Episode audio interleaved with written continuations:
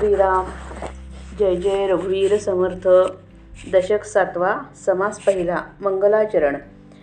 विद्यावंतांचा पूर्वजू मत्ता ननु एक द्विजू त्रिनये त्रिनयेन त चतुर्भुजू. परशपाणी कुबेरापासून अर्थ वेदापासून परमार्थ लक्ष्मीपासून समर्थ भाग्यासी आले. तैसी मंगळमूर्ती अद्या पासुनी जा झाल्या सकळ विद्या. तेणे कवी लाघव गद्या सत्पात्रे झाले. जैसी समर्थांची लेकुरे नाना अलंकारी सुंदरे. मूळ पुरुषाचे निद्वारे तैसे कवी. नमो ऐसिया गणेंद्रा विद्या प्रकाशे पूर्णचंद्रा. जयाचे निबोध समुद्रा भरती दाटे बळे. जो कर्तृत्वास आरंभ मूळ पुरुष मुळारंभ. जो परात्पर स्वयंभव स्वयंभ अद्यांती. तयापासून प्रमदा इच्छा कुमारी शारदा आदित्यापासून गोदा मृगजळ वाहे. जे मिथ्या म्हणताच गोवी माईकपणे लागवी वक्तयास वेढा लावी वेगळेपणे जे द्वैताची जननी किंते अद्वैताची खाणी मूळ माया गवसणी अनंत ब्रह्मांडाची. की ते अवदंबरी वल्ली अनंत ब्रह्मांडी लगडली मूळ पुरुषाची माऊली दुहिता रूपे. वंदू ऐसी वेदमाता आदिपुरुषाची जे सत्ता आता आठवीन समर्था सद्गुरुसी जयाचे निकृपादृष्टी होय आनंदाची वृष्टी तेणे सुखे सर्वसृष्टी आनंदमये की तो आनंदाचा जनक सायोज्य मुक्तीचा नायक कैवल्य पददायक अनाथ बंधू मुमुक्ष चातकी सुस्वर करुणा पाहिजे अंबर वळे कृपेचा जळधर साधकांवरी की ते भवार्णवीचे तारू बोधे पाववी पैलपारू महा आवर्ती आधारू. भाविकांसी की तो काळाचा नियंता नांतरी संकटी सोडविता की ते भाविकांची माता परमस्नेहाळू. की जो परत्रीचा आधार की ते विश्रांतीची थार. नांतरी सुखाचे माहेर सु सुखस्वरूप. ऐसा सद्गुरू पूर्णपणी तुटे भेदाची कडसणी. देहवीण लोटांगणी तया प्रभूसी. साधू संत आणि सज्जन वंदुनिया श्रोतेजन. आता कथानुसंधान सावध ऐका. संसार हाची दीर्घ स्वप्न लोभे ओसणत ओसआणती जन माझी कांता माझे धन कन्या पुत्र माझे. ज्ञानसूर मावळला तेणे प्रकाश लोपला. अंधकारे पूर्ण झाला ब्रह्मगोळ अवघा. नाही सत्वाचे चांदिणे काही मार्ग दिसे जेणे. सर्व भ्रांतीचे निगुणे आपे आपण न दिसे देहबुद्धी अहंकारे निजेले घोरती घोरे. दुःखे आक्रदन आक्रंदती थोरे विषय सुखा कारणे. निजेले असताच मैले पुन्हा उपजताच निजेले. ऐसे आले आणि गेले बहुत लोक. निजसुरेपणेची सैरा बहुती केल्या येरझारा. नेणोनिया परमेश्वरा भोगिले कष्ट. तया कष्टाचे निरशन व्हावया पाहिजे आत्मज्ञान. म्हणून हे निरूपण अध्यात्म ग्रंथ सकळ विद्येमध्ये सार अध्यात्म विद्येचा विचार. दशमोध्यायी सारंगधर भगवतेसी बोलिला. या कारणे अद्वैत ग्रंथ अध्यात्म विद्येचा परमार्थ. पहावया तोची समर्थ जो सर्वांगे श्रोता. जयाचे चंचळ हृदये तेणे ग्रंथ सोडूची नये सोडिता अलभ्य होये अर्थ येथीचा. जयास सोडला परमार्थ तेणे पहावा हा ग्रंथ. अर्थ शोधिता परमार्थ निश्चये बाणे.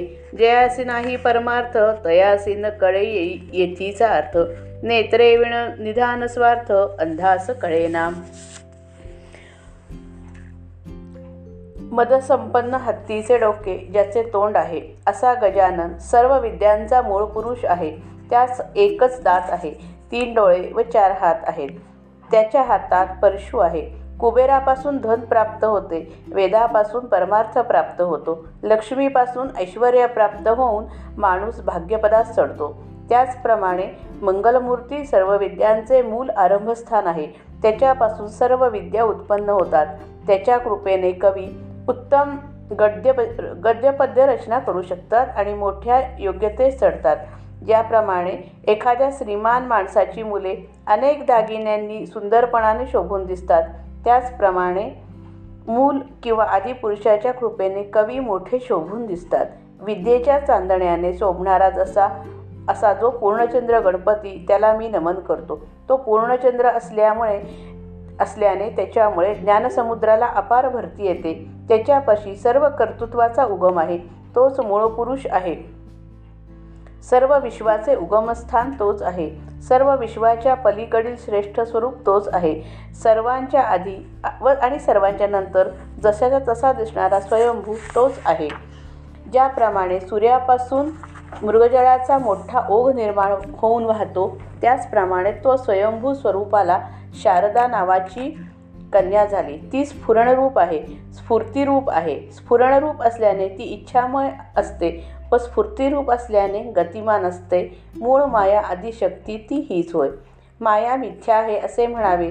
तर तसे पाहण्या म्हणण्यास आधी तिचे अस्तित्व मानावे लागते. शिवाय तिला वेगळेपणाने पाहिल्या वाचून तिच्याबद्दल काही बोलता येत नाही.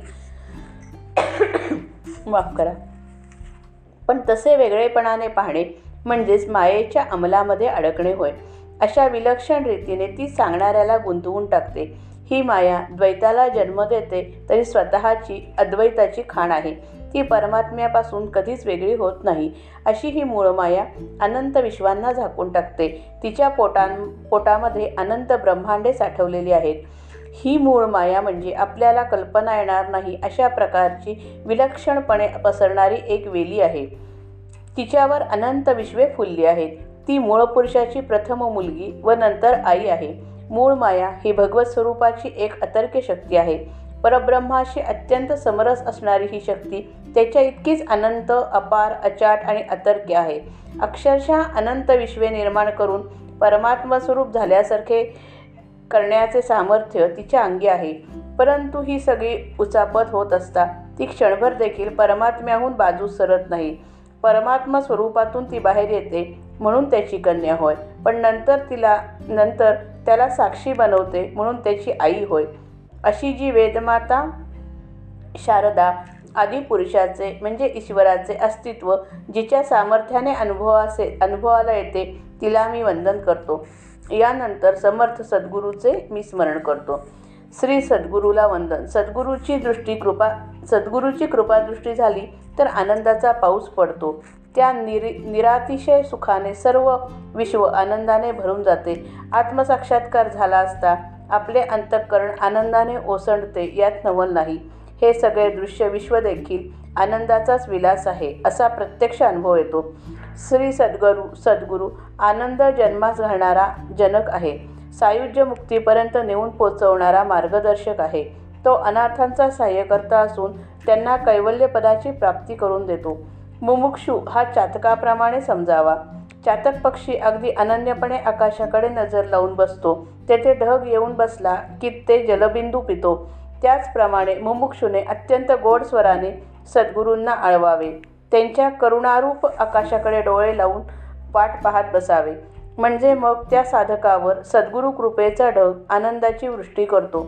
साधकाने अनन्यपणे प्रार्थना करून विश्वासाने वाट पाहिली असता त्याच्यावर सद्गुरूची कृपा खास होते व त्याला स्वानंद स्वानंदानुभव येतो. सद्गुरू हा भव भवसागरातून तरुण नेणारे तारूच आहे. आत्मज्ञानाच्या साह्याने तो पलीकडील तीराला पोचवितो या प्रपंचातील मोठ्या मोठ्या भोऱ्यांमध्ये अडकलेल्या दीनजीवांना श्रद्धा ठेवली तर सद्गुरू सुखरूपपणे बाहेर काढतात. सद्गुरू काळावर सत्ता चालवतात संकटातून सोडवतात. सद्गुरू म्हणजे शरण आलेल्या श्रद्धाळू जीवांवर निरातिशय प्रेम करणारी व त्यांना सांभाळणारी आईच समजावी. सद्गुरू परमार्थाचे मार्गदर्शक असतात. जीवाला खरी विश्रांती जागा विश्रांतीची जागा तीच आहे. आनंदाने आतबाहेर भरलेले सद्गुरू सुखाचे माहेरघर असतात. सद्गुरू अशा रीतीने सर्व बाजूंनी परिपूर्ण असतात. त्यांची संगत केली तर वेगळेपणाचा गुंता आपोआप उकलतो. त्या सद्गुरू स्वामीला मी देहाशिवाय साष्टांग नमस नमन करतो. मी देह आहे ही भावना विसरून समरस होऊन मी स्वामीला वंदन करतो. आत्मज्ञान नसता जीवन जगणे म्हणजे सगळा आंधळाचा संसार आहे. अज्ञान एक प्रकारची झोप असून तिच्यामध्ये जीवाला जणू काय प्रपंचाचे स्वप्न पडते. या झोपेमध्ये जन्ममरणाच्या येरझरा चालतात. आत्मज्ञानाने हे सगळे थांबते. साधू संत सज्जन आणि श्रोतेजन यांना नमस्कार करून विषय पुढे सांगण्यास मी आरंभ करतो. तो लक्षपूर्वक ऐकावा. संसार हेच एक मोठे दीर्घ स्वप्न आहे. या स्वप्नामध्ये आसक्तीच्या आहारी जाऊन माझी बायको माझा पैसा माझी मुलंबाळे असे लोक बडबडतात. आत्मज्ञानाचा सूर्य मावळल्याने ज्ञानप्रकाश नाहीसा झाला. सगळे विश्व अज्ञानरूपी अंधाराने भरून गेले. जीव आतबाहेर अज्ञानाने व्यापून गेला.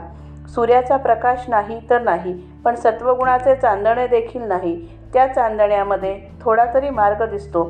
सर्व प्रकारच्या भ्रमांनी जीव वेढून गेल्यामुळे स्वाभाविकपणे त्यास काहीच दिसेनासे झाले. दृश्य दिसू लागल्याने व ते सत्य वाटू लागल्याने स्वस्वरूप अनुभवास येईनासे झाले. मी देहच आहे. या दृढ भावनेतून देहाभिमान उत्पन्न झाला. अज्ञानरूपी झोपेमधील जीव त्या देहाभिमानाने भयंकर घोरू लागले.